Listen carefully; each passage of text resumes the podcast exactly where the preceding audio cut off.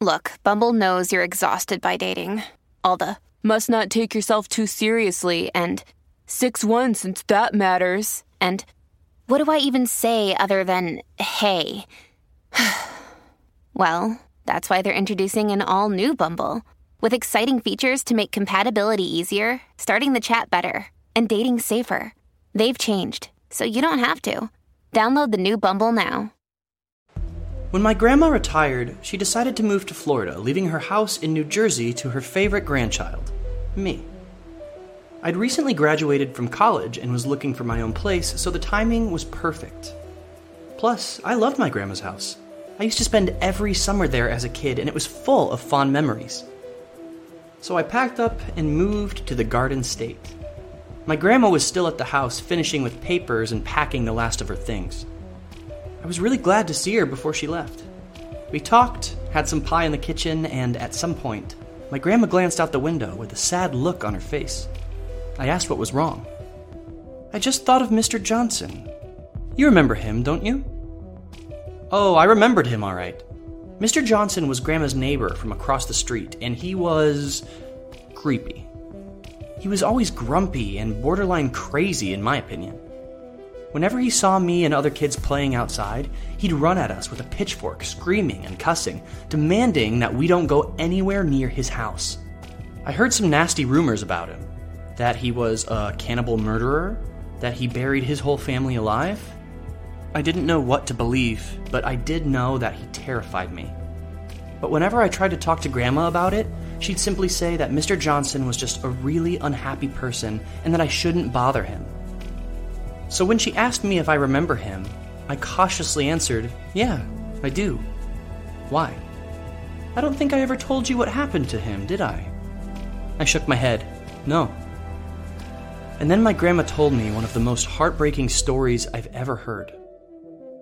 She said that many years ago, before I was born, Mr. Johnson was a completely different person. He was a young man happily married with two beautiful kids. He adored his wife and was one of the nicest people in the neighborhood, but his happiness didn't last long. A few years before I spent my first summer with my grandma, his family got in a horrible car accident. He and his kids made it out alive, but his wife couldn't be saved. A few months after that, his son and daughter went missing. Just vanished overnight. The police never did find them. As you can imagine, all of this devastated Mr. Johnson, and he hasn't been the same ever since. When my grandma told me this, I started to feel almost guilty for the way I thought of him, the way I acted. Me and the neighborhood kids would constantly make fun of him, trying to look cool and brave in front of each other. All of a sudden, I remembered my friends even daring me to break into his house. I couldn't remember if I succeeded or not. Some images flashed in my head, a basement, ropes hanging from the walls, a decrepit bed that looked more like a prison bunk. Probably not. I must have just been imagining stuff out of fear, I thought to myself. "Will you look after him, Michael?" My grandma's voice pulled me out of my thoughts. "What?" "You know, just check on him once in a while, make sure he's okay. He doesn't have anyone. He barely talks to the neighbors. I used to invite him over sometimes or bake something for him. Since I'm moving, I'm worried that he may clam up entirely." She paused for a moment. "Will you look after him? For me?" "Sure," I nodded.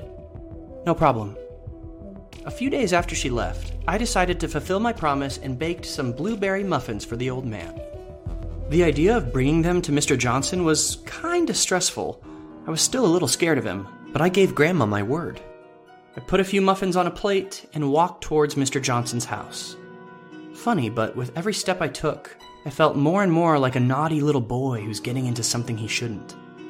I brushed aside these stupid childhood fears and knocked on the door. Nobody answered. I knocked again. Nothing. I was starting to think that maybe Mr. Johnson isn't home. Just as I was turning around to head back, the front door creaked open behind me. The grumpy old man peeked out. "What do you want?" "Mr. Johnson, hi. My name's Michael. I'm your neighbor Elizabeth's grandson." He kept glaring at me. I didn't ask who you are. I asked what you want. "Oh, I brought you these. I held the plate of muffins out in front of me. As a welcoming gesture, I forced a smile, trying to act and sound cool. I'm not new to the neighborhood, you are. There was annoyance in his voice, but he took the plate anyway. At that moment, I distinctly heard a loud thud down in the basement. That itself wasn't as weird as Mr. Johnson's reaction. He went pale. His eyes were panic-stricken. Hey, is everything okay in there? It's none of your business. He started to close the door and turn away. Then he stopped and eyed me up and down suspiciously. Aren't you one of those little brats who tried to break into my house?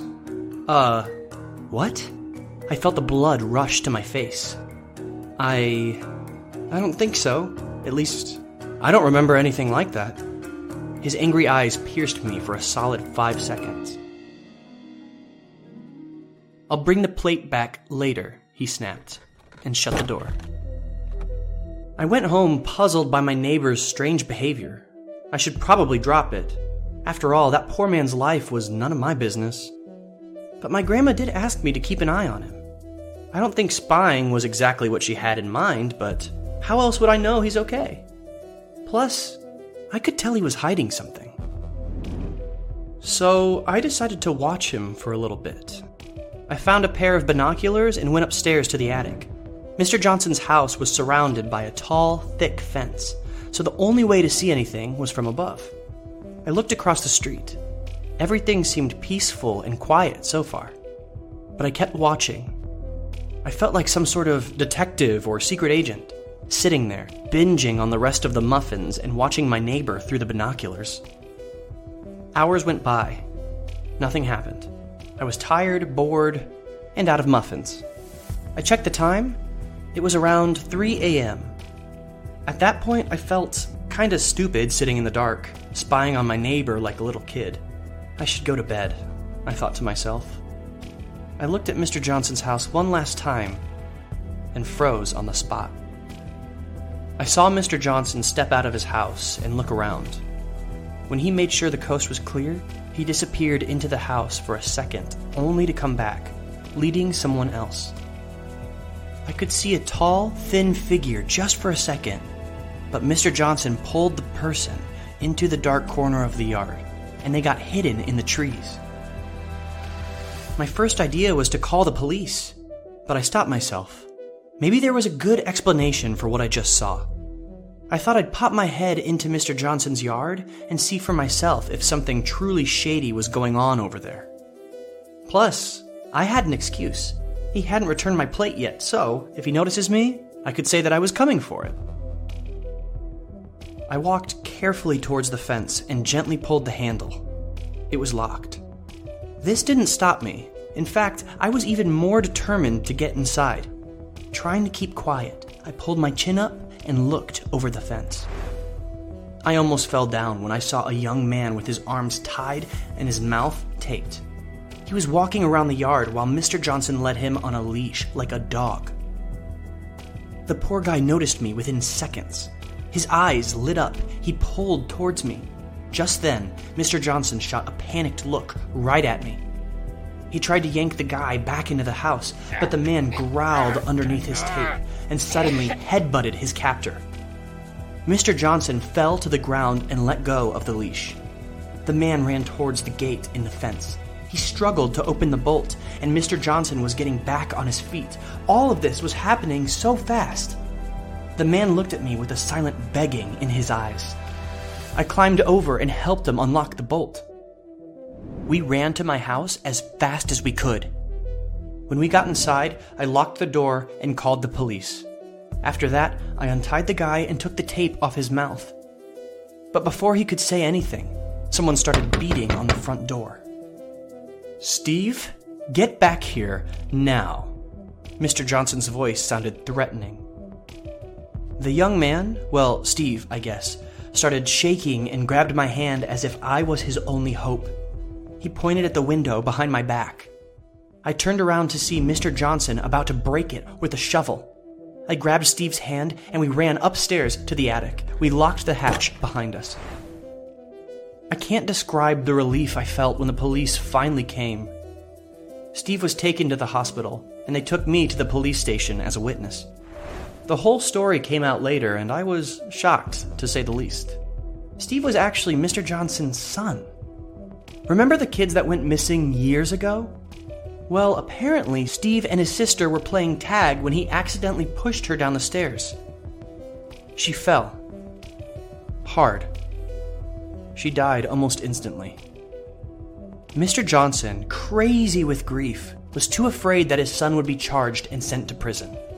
Even though it was an accident, he couldn't bear even the slightest risk of losing another person he loved.